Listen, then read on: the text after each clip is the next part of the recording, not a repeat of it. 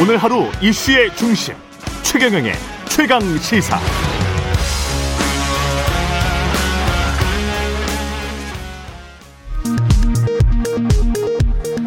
미국 백악관은 5월 하순 한미 정상회담 개최 사실을 확인하며 양측이 날짜를 마무리 짓고 있다고 말했습니다. 이번 정상회담은 문 대통령이 바이든 대통령의 초청으로 워싱턴 DC를 방문하는 형식으로 이루어집니다. 지난주 4개월 만에 잦아들었던 서울 아파트 매수 심리가 오세훈 시장 취임 이후 다시 살아나는 것으로 나타났습니다. 이번 주 서울의 아파트 매매 지수는 지난주 96.1보다 4.2포인트 올라 기준선 100을 넘겼습니다. 방역당국과 서울시 등 각 지방자치단체가 전날 0시부터 오후 9시까지 중간 집계한 코로나19 신규 확진자는 628명으로 사흘째 700명 안팎을 기록할 것으로 예상되고 있습니다. 김정은 국무위원장이 어제 김일성 주석 생일을 맞아 부인 리설주 등과 함께 금수산 태양궁전을 참배했습니다. 이처럼 태양절 대면 행사를 예년 수준으로 정상화한 것은 북한이 코로나 방역에 대한 자신감을 표출한 것이라고 분석됩니다. 미국 경제 회복이 빨라지고 있다는 장밋빛 지표가 쏟아져 나오면서 다우지수가 사상 첫 3만 4천 선을 돌파했습니다. 또한 S&P 500 지수도 전날보다 1.11% 오른 4,170.42에 마감돼 역대 최고치를 기록했습니다. 정보센터 뉴스 아나운서 최시중이었습니다.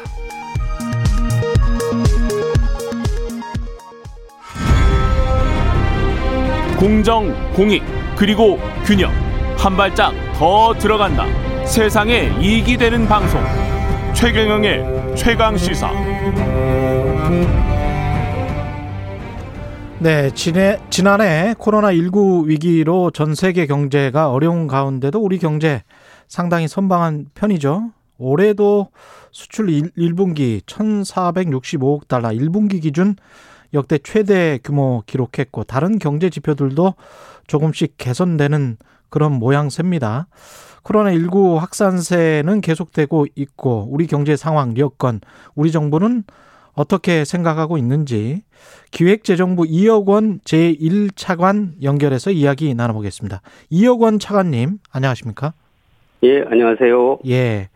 여러 지표들이 지금 나오고 있는데 일단 지표부터 설명을 하고 그리고 여전히 뭐 국민들 체감 경기는 뭐 나쁜 거는 사실이고요. 예. 그 계리에 관해서도 이야기를 해보죠. 네. 예. 최근 지표들은 어떻습니까? 예. 한마디로 말씀드리면 우리 경제는 수출 호조 등을 바탕으로 성장세가 예상보다 확대되면서 회복 흐름이 빨라지고 있는 상황입니다. 예. 수출과 설비 투자는 글로벌 경기 회복과 IT 경기 개선에 힘입어 견조한 흐름을 지속하고 있고요. 예. 특히 수출은 5개월 연속 플러스, 일평균 수출액 기준 6개월 연속 증가, 1분기 기준 역대 최고치를 기록하며 가파른 회복세를 보이고 있습니다. 예. 지난 3월에 16.6% 증가한 데 이어 4월에는 그 이상의 폭으로 증가할 전망입니다. 예. 또 다른 지표인 설비 투자 살펴보면 1분기 중 IT 부분을 중심으로 견조한 회복세를 지속 중인데요. 대표적인 투자 지표인 반도체 제조용 장비 수입액의 경우 3월 중 28.2억 불로 반도체 초호황기였던 2017년과 18년 실적을 뛰어넘어서 역대 최고치를 기록한 바 있습니다. 예.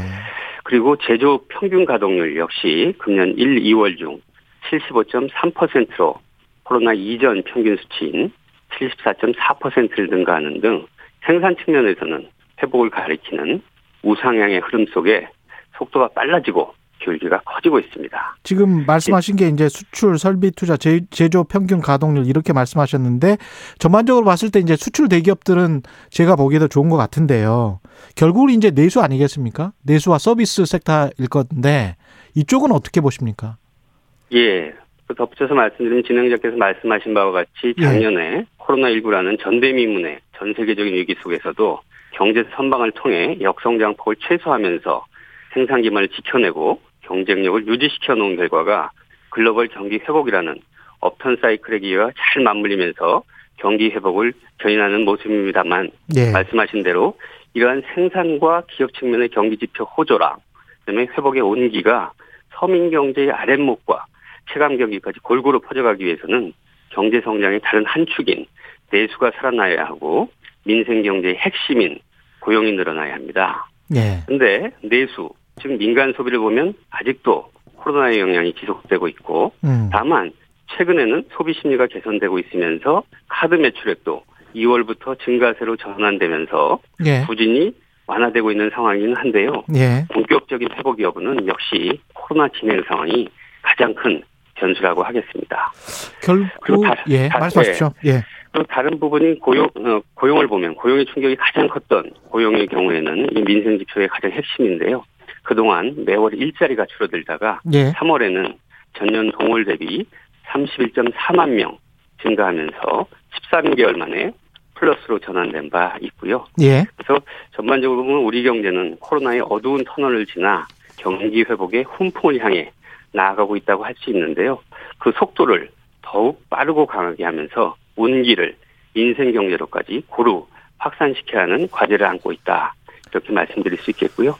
더욱 신속하고 강한 노력으로 경제 회복의 성과를 국민들께서 빠르게 체감하실 수 있도록 전력을 다하겠습니다. 지난해 보면은 우리가 경제 성장률이 마이너스 1% 정도 됐고 세계 경제는 한 마이너스 4% 정도 됐죠. 네. 예. 근데 이제 올해 보면 4%대 성장을 할 수도 있을 것 같습니까? 어떻게 보세요? 세계 경제는 한 6%대 성장 예상하고 있는 것 같은데. 예. 성장 전망을 말씀드리면 예. 작년에 이제 코로나로 세계 경제가 전체적으로 락다운되면서 예. 대공황 이후에 최악의 세계적 경기 침체, 역성장 충격을 맞았었는데요. 그 국제기구들이 과연 세계 경제가 언제 회복할 수 있을지 자신이 없어 했습니다. 예. 근데 금년 초부터 어, 그 견해들이 급격히 바뀌고 있습니다. 음. 그 이유는 백신 보급에 따른 경제활동 정상화 기대, 그다음에 미국을 위치한 주요국들의 대규모 추가 부양책 이런 것들이 이유인데요. 물론 백신 관련 불확실성, 글로벌 인플레이션 우려 이런 리스크 요인은 상존하지만 그래도 금년 중에는 글로벌 경제가 뚜렷한 회복세를 견제할 거라 이런 견해가 강해지면서 주요 기관들이 세계 경제 전망을 상향 조정하는 추세입니다. 예. 그럼 이게 우리 경제에 어떤 영향을 미치느냐? 결국 대외 여건 변화에 우리가 크게 영향받기 때문에 우리나라는 글로벌 경기 회복과 미국 경제의 반등에 가장 큰 수혜주가 될 거다 이런 기대가 있고요. 국내적으로는 지난 3월 통과된 15조 원 규모의 추경 효과 그리고 최근의 경기 개선 흐름을 반영해서 IMF의 경우에는 우리나라 성장률 전망을 지난 1월에 3.1%로 전망을 했는데요. 최근에는 3.6%로 무려 0.5%포인트나 상향 조정했고요. 네, 매월 그때그때 가장 최근의 정보를 반영해서 전망치를 조정하는 IB 투자은행들의 경우 평균을 내보면 금년도 우리나라 성장률을 3.9%로 예상하고 있습니다. 예. 정부는 지난 12월 경제정책 방향을 발표하면서 3.2%로 전망한 바 있고요. 한국은행은 2월에 3.0%로 전망한 바 있습니다. 음. 그런데 어제 이주열 한국은행 총재께서 국내 경제 성장세가 예상보다 아, 빨라서 올 성장률이 3% 중반은 가능하다. 이렇게 기자간담회 때 말씀하신 걸로 알고 있습니다. 예. 근데 정부는 공식 성장률 전망을 1년에 두 번 하고 있습니다. 그렇죠. 예. 예, 하반기 경제정책 발표는 6월, 음. 연간 경제정책 발표는 12월. 이렇게 두 번인데요. 예. 현재로 봐서는 전망에 있어서 상방 요인이 하방 요인보다 더 큰 상황으로 판단되고요. 예. 그런데 금년도 성장률 전망을 얼마로 보느냐 이런 것보다는 지금 음.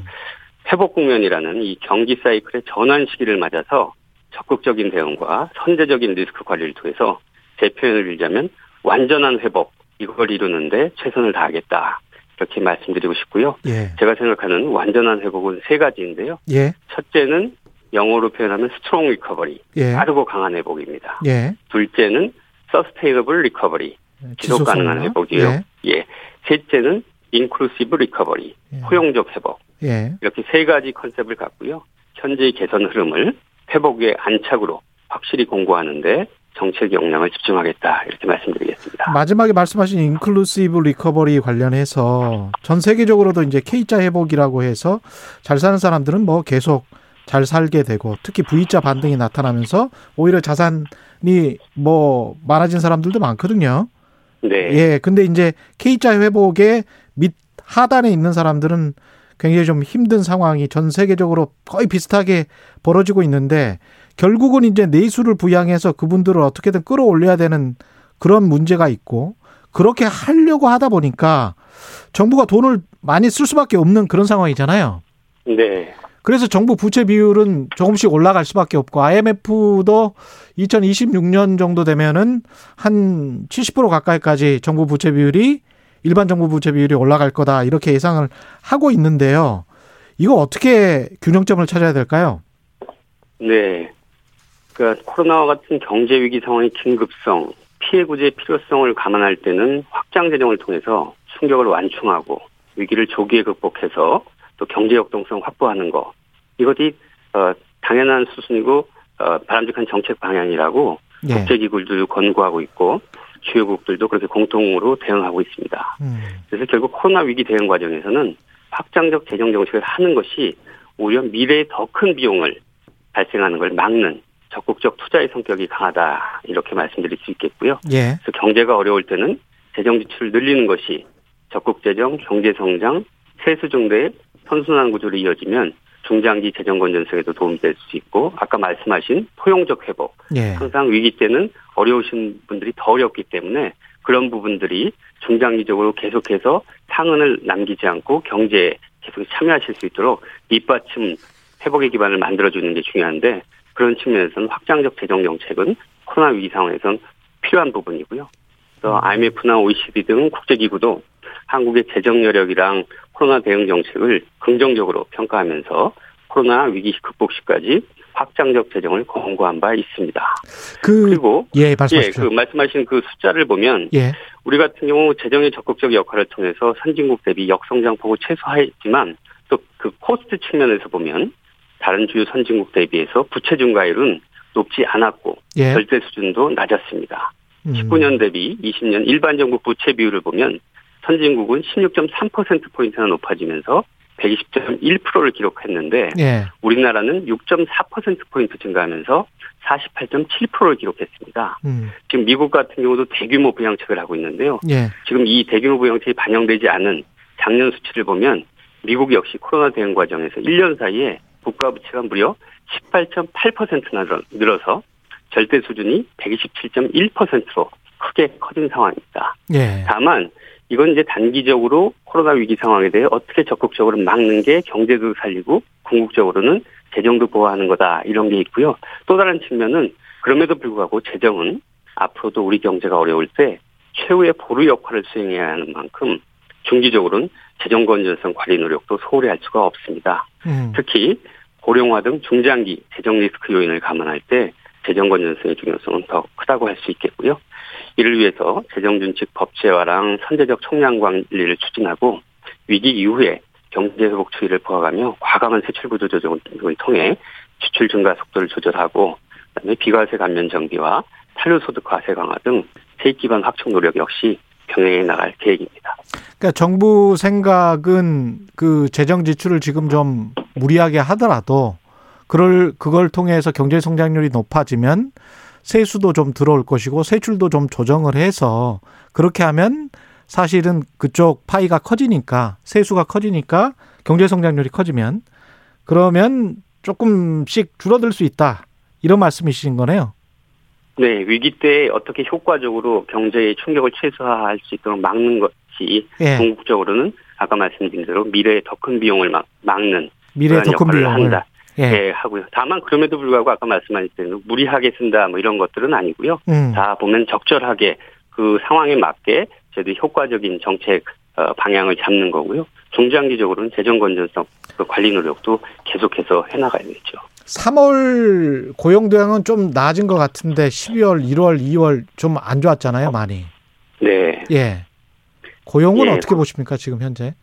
예, 고용이 굉장히 어, 걱정이 많이 됐던 부분인데요. 예. 그래서 해도 고용이 크게 감소했던 2020년 3월과 대비라는 측면이 있긴 하지만 예. 그래도 작년 3월 이후에 매월 감소하던 고용 숫자가 13개월 만에 음. 증가세로 돌아섰다는 부분 그리고 늘어난 규모도 30만 명 이상인 31.4만 명 증가했다는 것은 의미 있는 전환의 시작이다 이렇게 평가하고 싶고요. 특히 다른 지표에 비해서 아까 말씀드린 다른 경제 지표에 비해서 회복이 더뎠던 민생과 직결된 일자리 지표가 개선을 보여 더 큰 의미가 있다고 말씀드릴 수 있겠습니다. 근데 이 중에서 제가 한 주요한 특징 세 가지 정도 보는 측면에서는요. 예.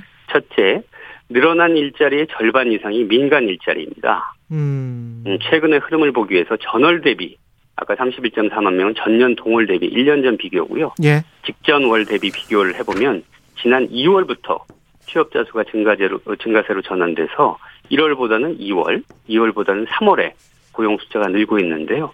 2, 3월 도합 한 66만 개가 늘었습니다. 예. 근데 그 중에서 절반 이상이 민간 일자리, 즉 공공행정과 보건복지 이외의 분야에서 어, 늘었던 결과가 되겠고요. 두 번째는 청년층을 보면 청년층의 일자리와 고용률이 크게 증가했습니다. 청년층은 지금 인구가 줄고 있습니다. 음. 3월에 13.6만 명이 줄었습니다. 예. 저출산 뭐 이런 영향들이 있는 거죠. 예. 그렇지만 그럼에도 불구하고 취업자는 14.8만 명이 오히려 늘었습니다. 음. 그래서 그 결과 인구 대비 취업자로 표현되는 고용률, 고용률 같은 경우는 인구는 줄고 취업자가 늘었기 때문에 2.3%나 상승을 했고요. 예. 특히 청년 일자리 증가한 14.8만 개 중에서 상대적으로 양질의 일자리라고 평가할 수 있는 상용직에서 9만 개의 일자리가 늘어났습니다. 음. 그리고 하나 더 덧붙이자면 예. 일시 일시 휴직자 숫자가 2020년 3월 대비 118만 명이나 줄어든 걸로 나타났습니다. 예. 일은 안 하지만 해고 상태가 아니라서 취업자로 분류되었던 일시 휴직자들 이런 분들 중에 118만 명이 다시 직장으로 복귀했다는 것도 아주 의미 있는 소식이라고 할 수 있겠고요. 예. 그렇지만 이러한 전환은 단지 시작일 뿐입니다. 앞으로 가야 할 길이 멀고 음. 넘어야 할 산이 많습니다. 특히 고용은 경제가 나아진 뒤에 회복되는 후행적 성격의 지표입니다. 그렇죠. 대 부분의 나라가 현재 고용 회복이 더딥니다. 예. 미국의 경우는 코로나로 사라진 일자리가 전체 취업자 규모의 5.5% 수준인 840만 개에 달하고 있습니다. 음. 우리는 미국에 비해서는 작지만 취업자 규모의 1.3%인 36만 개의 일자리가 아직 회복이 안 된 상태입니다. 예. 민생 경제의 근간인 고용 회복을 위해서 총력을 기울이겠습니다. 코로나 19 이전에 우리 실업률과 지금 현재 실업률 대비했을 때는 어떻게 보십니까? 언제 복귀할 수 있을 거라 이렇게 생각하세요? 그 수준으로? 예. 예, 그러니까 실업률은 어떤 면에서 보면은 경제 활동에 참여하느냐 참여하지 않느냐에 따라서 구직자죠. 예. 예, 그러니까 이렇게 고용이 굉장히 고용 시장이 굉장히 안 좋을 때는 음. 아예 경제 활동에서 빠져버리시기 때문에 예. 사실 보면 실업률이 어떤 측면에서는 어 그게 크게 덜 감소하는 측면으로 보이는데요. 예. 최근 같이 이제 어떻게 보면은 3월 같은 경우는 이제 고용 사정이 좋아지니까 경제 활동이 증가하면서 음. 경- 비경제 활동이었다가 경제 활동을 남아 계시는 분들이 많아지면서 예. 실업률은 같이 살짝 올라가는 그런 측면도 있고요. 그래서 결국은 제일 중요한 게 고용입니다. 일자리 숫자가 제일 중요하고요. 예. 그다음에 실업률 같은 경우는 그 음. 경제 활동에 참여하시는 분들 중에 얼마나 일자리를 찾고 얼마나 실업에 있는지 그런 것들을 이제 종합적으로 보면서 음. 고용 시장이 어떻게 변화해 가고 있는지 국면들이 어떻게 바뀌고 있는지 그런 거에 따라서 맞춤형 어, 대책을 펴나가도록 하겠습니다. 9678님은 지난해 철판 가격이 킬로그램당 700원이었는데 지금은 철판 가격이 킬로그램당 1,100원입니다. 소비재는 급등하고 구하기도 어려운데 아, 지표가 좋다니 헛웃음이 나옵니다. 이런 말씀 하셨는데요. 인플레이션 우려가 좀 있습니다. 네, 네. 예. 어떻게 보세요? 물가 상승에 대한 우려? 예, 물가는 이제 두 가지 측면인데요. 아까 말씀하신 대로 거시적으로 보면 인플레이션 우려, 전반적으로 물가가 올라서 경기가 과열되는 부분에 대한 그 안정적 관리를 어떻게 할 거냐 이런 게 있고요. 예. 사실 일반 국민들의 입장에서는 그것보다는 미시적으로 개별 품목, 특히 서민분들이 많이 접하고 자주 구입하는 이런 서민 생활 품목들이 얼마나 안정적이냐 하는 서민 물가 안정, 거시와 미시 이 두 가지 측면이 다 중요하다고 하겠습니다. 예. 또 전반적으로 평가해 보면 소비자 물가 상승률은 3월 중에 1.5%로 상승폭이 확대되는 모습입니다. 아, 국제유가 상승이 가장 큰 요인이고요.